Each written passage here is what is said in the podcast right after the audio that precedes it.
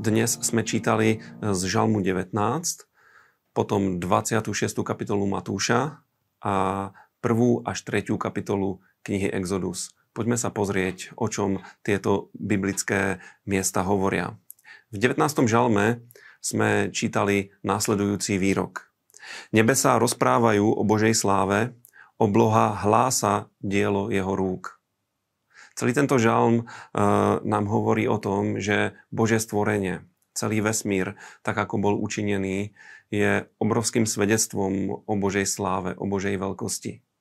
Uh, relatívne nedávno bol do vesmíru vypustený nový kozmický ďalekohľad, e, ktorý bude oveľa výkonnejší ako ten predchádzajúci Hubbleov teleskop. A ja sa veľmi teším na úžasné zábery, ktoré z neho budú prichádzať, lebo práve tie zábery, ktoré sme mali z Hubbleho teleskopu na tie najvzdialenejšie galaxie a na tú nádheru vesmíru, pre mňa osobne boli veľkým zjavením alebo takým znamením, svedectvom o tom, aký, aký veľký a dobrý je Boh že všetko stvoril krásne, celé jeho stvorenie od, od krásy hôr, morí po prekrásne farby papagájov alebo korálových rýb e, sú jednou úžasnou básňou, ktorá hovorí o tom, že za všetkým tým je, je obrovská inteligencia stvoriteľa a Dávid to vedel a práve preto napísal tento žalm. A buďme tým aj my povzbudení, kedykoľvek sa rozhliadneme okolo seba, tak uvidíme Božiu slávu, uvidíme jeho veľkosť.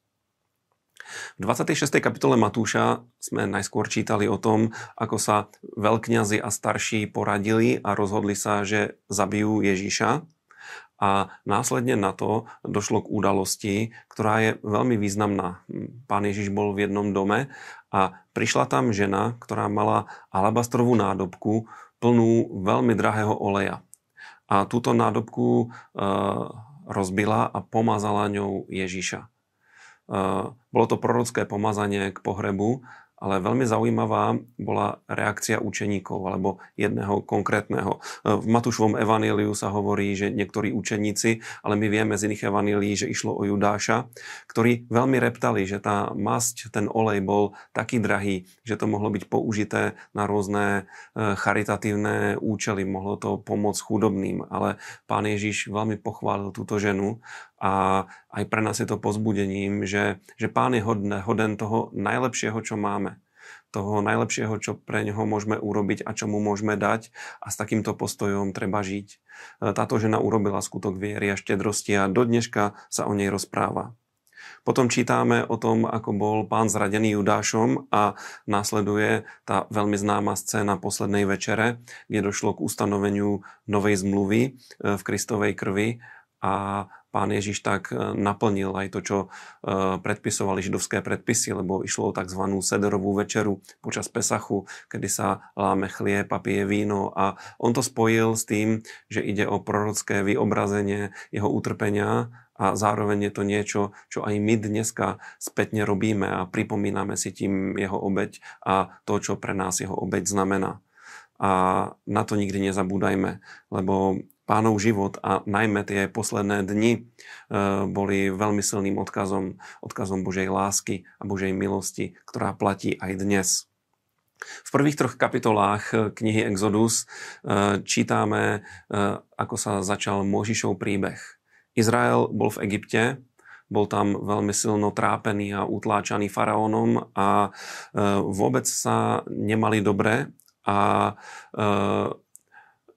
Dokonca vyšli také nariadenia, ktoré mali Židov zničiť. Doslova išlo o genocídu, že všetky novorodené e, e, židovské deti mali byť pozabíjané a čítame tam príbeh dvoch pôrodných báb, ktorých meno do dnešného dňa e, zostalo zachované, volali sa Šifra a Púa a tieto dve ženy odmietali zabíjať novorodencov izraelských a Boh ich veľmi požehnal. A tu vidíme to, že Boh sa stará a žehná tých, ktorí chránia a žehnajú jeho ľud. Je to, je to princíp, ktorý sa znovu a znovu opakuje a tieto ženy urobili veľmi dobrú vec, podobne ako mnohí ľudia, ktorí ochraňovali Židov vtedy, keď keď boli prenasledovaní napríklad počas druhej svetovej vojny. Samotné narodenie Mojžiša bolo zázračné. Pán sa postaral o to, aby, aby Mojžiš bol zachránený a nakoniec sa dostal až na faraónov dvor a tam sa začala jeho, jeho životná cesta. Keď mal 40 rokov, uvedomil si, kým je, zabil jedného egyptiana, pred ktorým chcel ochrániť jednoho žida a došlo k tomu, že musel uprchnúť do Madianu. Tam pobýval 40 rokov a keď mal 80 rokov, Boh ho povolal a do jeho života prišla známosť a on sa neskôršie vrátil do Egypta ako budúci vysloboditeľ židovského národa. A jeho príbeh je pre nás obrovským povzbudením, povzbudením o tom, že Boh si vie použiť jedného človeka, ktorého vybral, vyvolil, aby zachránil celý národ. A to, že pán Mojžiša povolal v 80 rokoch, je povzbudením pre nás, pre všetkých, že nezáleží na tom, koľko máme rokov, ale na tom, či sa necháme od pána použiť. Prajem vám požehnaný deň.